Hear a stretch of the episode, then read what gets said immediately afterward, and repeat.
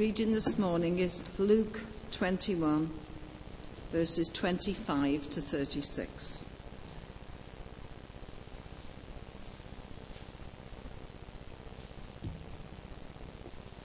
There will be signs in the sun, moon, and stars.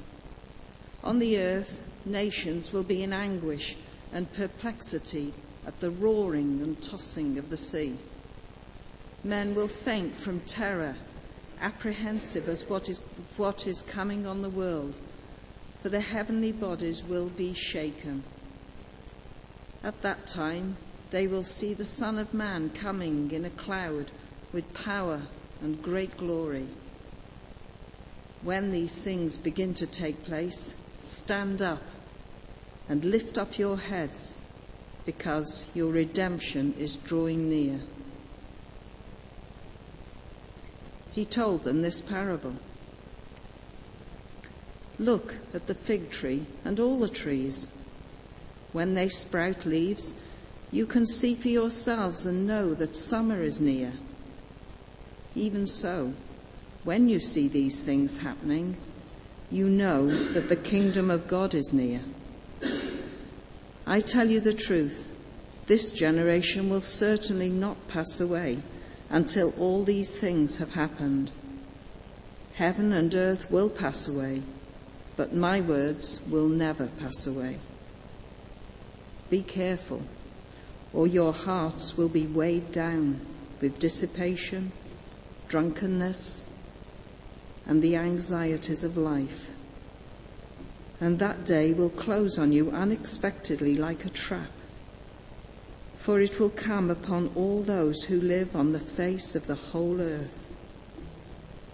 Be always on the watch, and pray that you may be able to escape all that is about to happen, and that you may be able to stand before the Son of Man.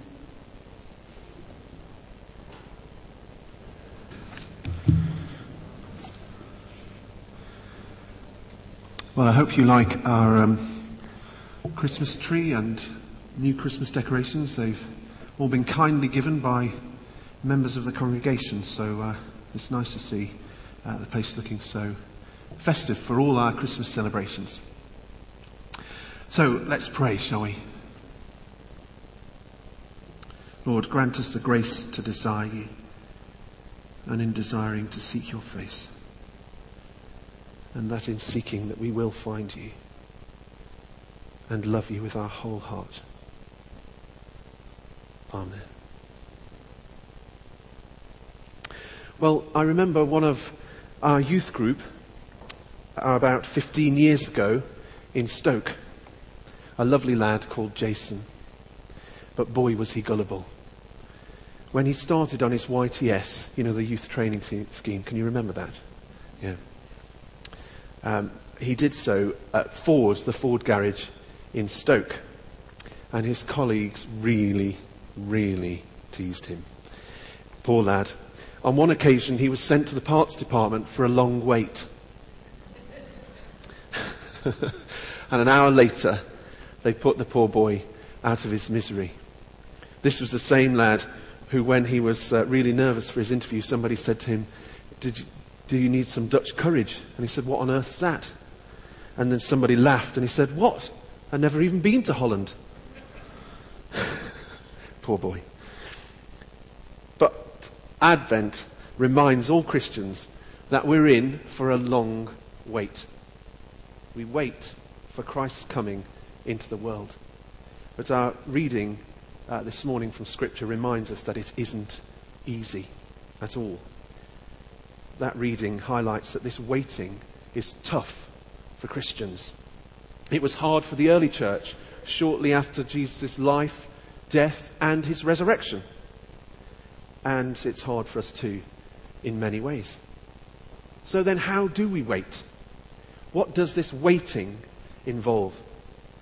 Well, the answer, of course, is the same for us as it was for those first Jerusalem Christians. Wait patiently for Jesus. Prop your eyes open. Watch for him. Pray for the strength to face whatever comes your way. Pray for the inspiration. Pray for the power needed to live a life that makes a positive difference for Jesus, even though the world has little or no appetite for him. This is what being a follower of Jesus is about. Not adrenaline pumping, crowds cheering, not popularity, fame, or success. No, it's the steady, never ending rhythm of prayer, hope, scripture, communion, witness, service, and giving. Day in, day out, week in, week out. And it's not reserved for those with this around their necks either. It's for every one of us. And so the watching and praying of Advent isn't a passive waiting. It isn't a sitting around. It involves some maintenance work on the way that we live out our faith. As we prepare our hearts and our lives for the coming of Jesus, we're challenged to make a spiritual assessment of our lives and our hearts. The waiting of Advent leads us to engage with the spiritual issues God is bringing to light to enable us to keep on keeping on in our Christian living. One of the biggest issues we have to face as a church at the moment comes out of the challenges highlighted on Vision Sunday back in October.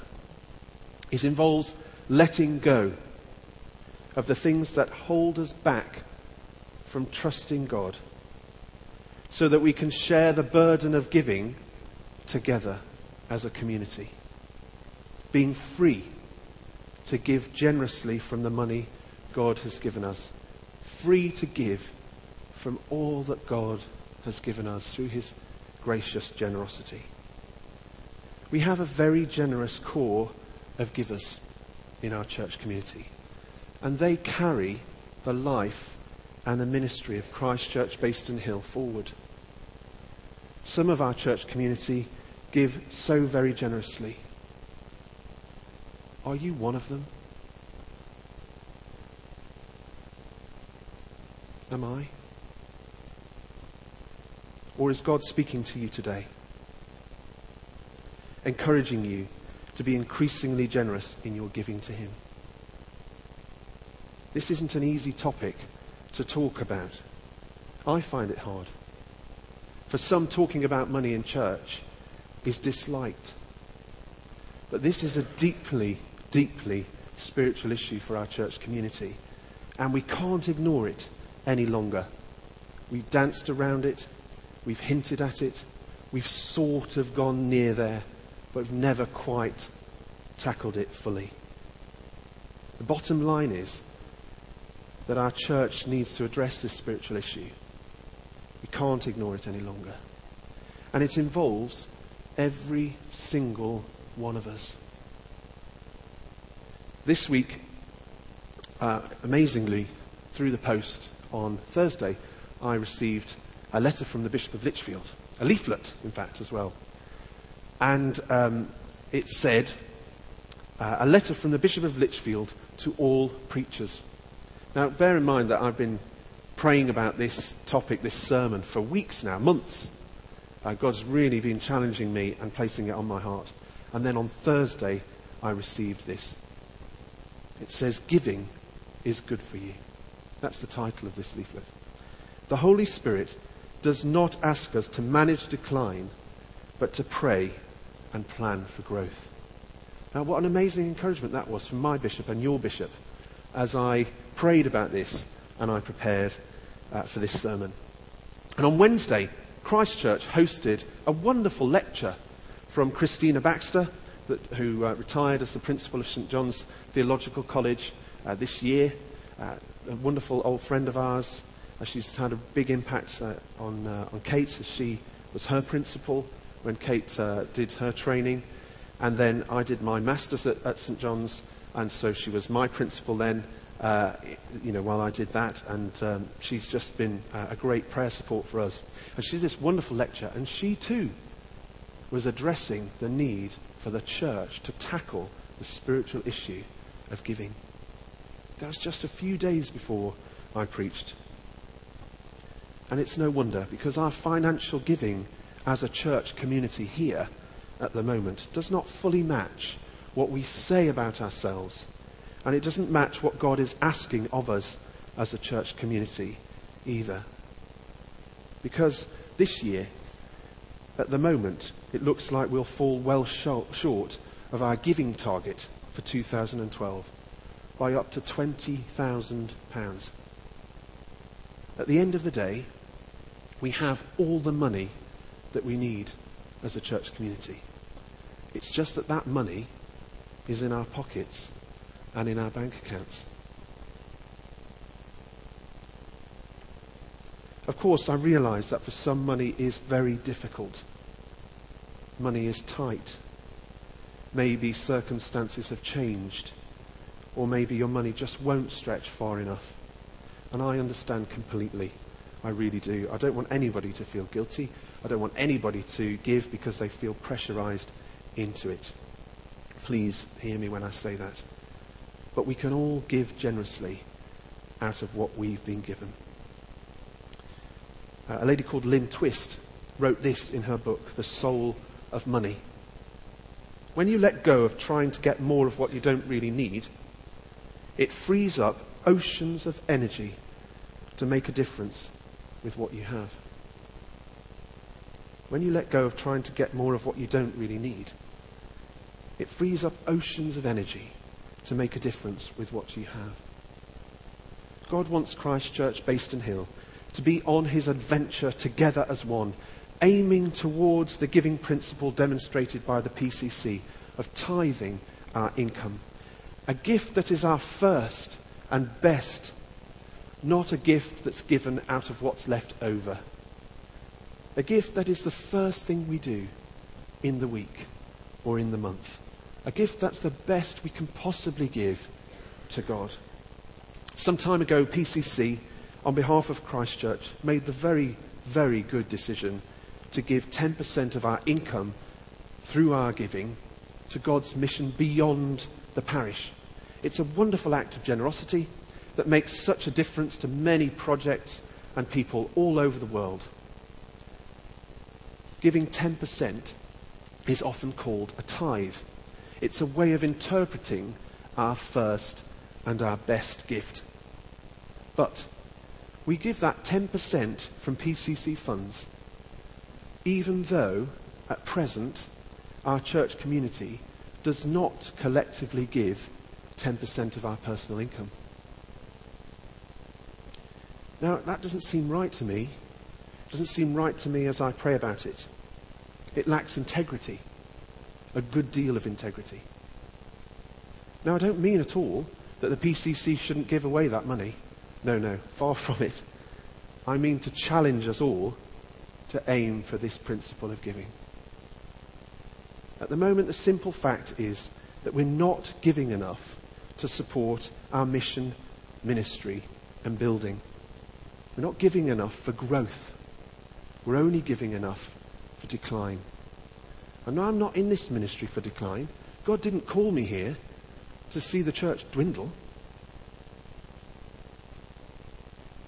If you believe in our strategy to invest in the future of the church, as we desperately need to, then giving's got to increase. We all of us need to buy into the vision that God has given us. And we need to by asking God to help us to give our first and our best gift to Him, even 10%. God has challenged Kate and I to trust Him for what we need and to give our first and best gift to Him each and every month. Kate and I give over a tenth of our income to church. We also give one off gifts in addition to that. For Kate and I, there are always, always other things we could use our money on. Some things we would like, other things we would see as our needs, like increasing our not so promising pension fund or our savings. And yet God has asked us to trust him. And he's never once let us down. We always have what we need and much more besides. And if that promise is true for us, then it's definitely true for you. Just lately, God has been challenging me in a big way about this issue. And I feel the challenge on behalf of us all as your vicar. To be honest, God has been making me squirm. And maybe we all of us need to squirm a bit if it helps us to follow Jesus more fully. I see where God wants to take us. And I also see the shortfall in the resources we need to get us there. And God is stirring up in me the passion to encourage us to do something about it. And I won't stop, I promise you. Because of this, I think it's important that we have the opportunity to respond to God's challenge today, even if it makes us feel a little or quite a bit uncomfortable. You know, God can work with uncomfortable. The Bible is littered with examples of people who God made feel very uncomfortable. As we watch and wait for Christ and we assess our hearts and our lives, I can't think of a better day to address this issue than Advent Sunday. And so, in order to respond, I'd like us to do two things. Firstly, I'd like us to respond to God's challenge for us to travel light, to symbolically lay down those things that God is wanting us to let go of so, so that we can trust Him for the things that we need. We need to lay down those things that stop us from giving generously. I don't mean giving at all, but I mean giving generously. And there's something for all of us. There's definitely things for me. So please don't say I'm the only one. So, what is it for you? What prevents you? I know what it is for me. I'm going to ask Laura now. She's going to come and, and say something, a story from her own experience, uh, to help us think about this issue of laying down.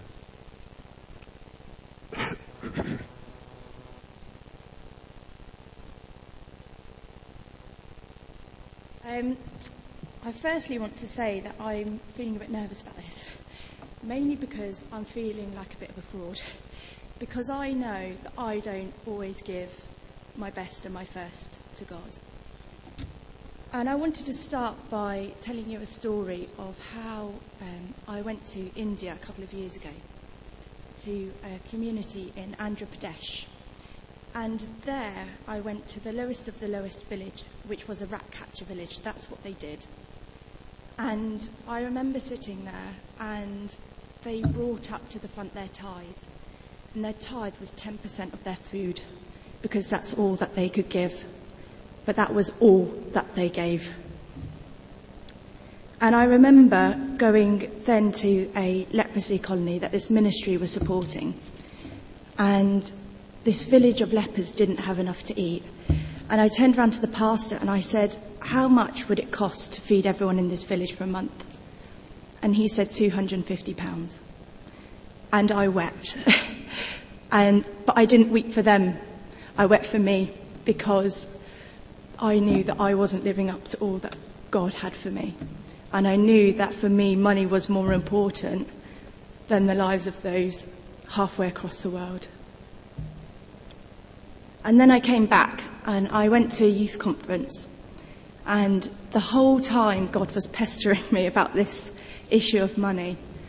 And I went to a seminar, and there was an amazing guy there called Chris Rogers who was speaking.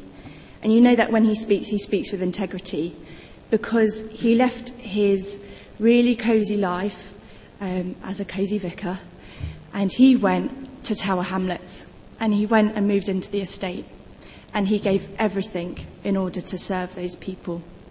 And there he said to us, The earth is the Lord's and everything in it. And he challenged us, Who here owns a pair of jeans? And everyone put their hand up. And he said, The earth is the Lord's and everything in it. Who owns a phone? Hands went up. And he kept on at this point, The earth is the Lord's and everything in it. And slowly but surely the cogs turned and we realised none of us own a pair of jeans. None of us own a phone. None of us own a bank account. None of us own a penny in that bank account because the earth is the Lord's and everything in it. And it was then that God prompted me to sell all my possessions and give it to that leprosy colony. And I sat there and I thought, God, I can't do that. It won't amount to anything. And the thing that held me back, as petty as it was, was a set of DVDs that I really enjoyed watching, which is really pathetic, I know. And I was like, but God, I really enjoy watching that. I watch it all the time. And God was, said, is that the only thing holding you back from giving your all to me? And again, I wept. and I went back into the main session where there was about 2,000 youth workers there. And an amazing lady called Danielle Strickland was speaking, who headed up the Fair Trade campaign to um, Cadbury's. And there she told us a story about a lady called Agnes, who had heard from the call from God to give everything that she was. And one time she uh, decided to follow God's call and she repented of everything that she hadn't given to God and walked fully into all that God had for her. And it transformed her. And we might know her as um, St. Teresa of Calcutta or Mother Teresa. And she was a lady whose feet were crippled because she gave the best shoes to the children that she worked with. And for, for her, she gave absolutely everything to what God had called her to. Nothing was left behind. And she invited us to come up and do the same. And it sounds a bit morbid, but there was lots of um, sort of old style funeral music that went on in the background. And we were invited to come and die and lay ourselves prostrate on the floor as an offering to God and give everything that we had to Him to, in order to walk into a new way of living and a new way of life. And I knew at that moment that what God had been challenging me on was what I needed to give up. And so I decided to walk up to the front, right at the back of everyone else, so it was a long wait. And I laid myself prostrate on the floor, and they covered me with this black blanket in order to represent me dying to my old self. And then they pulled it back. They gave me a new name, and I walked on. And for me, that was even more powerful than my baptism, and that was a pretty powerful experience. And so I went home and I sold all my stuff. and I went into cash converters, and it's such a dark and horrible, horrible place. And I had probably about £300 worth of DVDs, and I sold it for 40 in this place. This is how much they rip people off. And I remember being so angry at God. I was like, I could have got more for my money here, and I could have given more to you. But in that experience, I turned round, and there was a lady who had a pair of straighteners in one hand and a DVD in the other. And her child was crying because she didn't have any food. And her mum said, Hold on a minute, I'm going to get £1.50 for this, and then I can go and buy you lunch. And that was heartbreaking because that's all she had to give as well. But it was, it was purely to survive, it was nothing else. And I thought that after that time, God would bless me because I was part of a church that had a very blessing centered theology that if you give all that you are, God will give that back tenfold and it'll be amazing and it'll be happy. And do you know what happened the next week? My car broke down. I couldn't afford to fix it because I'd given all my money away. And it was a horrible time, really stressful actually. But I knew that I had done all that God had asked me to do. And God continued to challenge me on that. And every time someone asked something from me, I would have to say yes. It was my yes principle. So when I had a child come up to me and say, That's a really nice necklace, can I have that? I'd go, Yes, and I'd give it away. And it was the most powerful thing that I've ever done. And because I was able to encounter God in such a deep and powerful and meaningful way. And all power that money or possessions or life had over me was gone because whatever I had, I then gave freely away. But I have to admit, that hasn't continued. I'm not a saint in giving by any means. But I just wanted to challenge you. Um, is this something that God's asking you to do? To give up all perhaps that you might have, knowing that actually God might not bless you back in the way that you imagine, but might free you from the anxieties that life brings in terms of provision and trusting. And so that's my, my challenge for you. And, uh, but also I want you to be encouraged by that. Thank you, Thank you so much. So that's laying down then. We'll each be given a stone in a moment or two. And I want to, to invite us all to hold this and to think of the things that prevent us from trusting God for all that we need. So, what is it for you? Is it fear? Is it lack of trust in the church leadership to deal with money? The struggle to trust that God will provide all that you need? The desire to have more things, more security? The stone is to represent all of those things. If you're going on the walk later, you can keep the stone and you can take it with you and carry it up Lyth Hill and lay it down up there. Those who are not walking, of course, probably most of us will be able to come forward and then make a, a small cairn, just a, a pile of stones here as we lay these things down in the worship area. The second thing that we're going to ask uh, to do is having symbolically laid down these things is to make a fresh offering of money. I realize that for some of you, uh, you may not be able to increase giving or, or, or respond in that way if finances are, t- are tight or if circumstances prevent you. But we're all going to be given an Advent Sunday response slip. And I'd like you to read that. And the challenge is for all of us to give our first and our best gift to God this Advent. Not a gift that's a little from what's left over. And on this form, we're asked to do two things to give a one off financial gift to God to help us reach our giving target for 2012. A gift, however small, will make a difference. You might not be able to give that gift today, of course. That's fine. Just please remember to do so in the days ahead. And if you're a visitor to Christchurch, please don't feel that you are obliged to respond in any way. But if 200 of us give an average of £100, I mean, this is just some maths, well, that's the £20,000 needed to reach our target. Our giving isn't just a problem for the PCC or for me or the staff or the church wardens or those who earn significant amounts of money. This is something God wants us all to address. And I'm asking us all to make a pledge, a second thing, of regular giving that aims towards a tithe, a gift that is our first and best, not out of what's left over. And again, those who are walking up Lyth Hill can pray and chat about this and then respond at the top of the hill.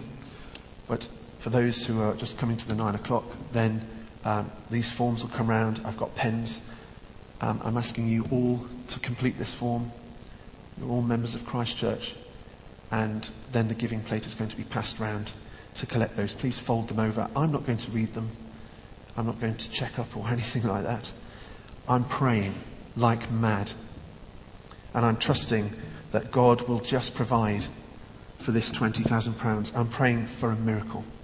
I'm praying that God will soften our hearts. So I'm going to uh, ask Steve if he'll help give the stones out, and then we'll begin.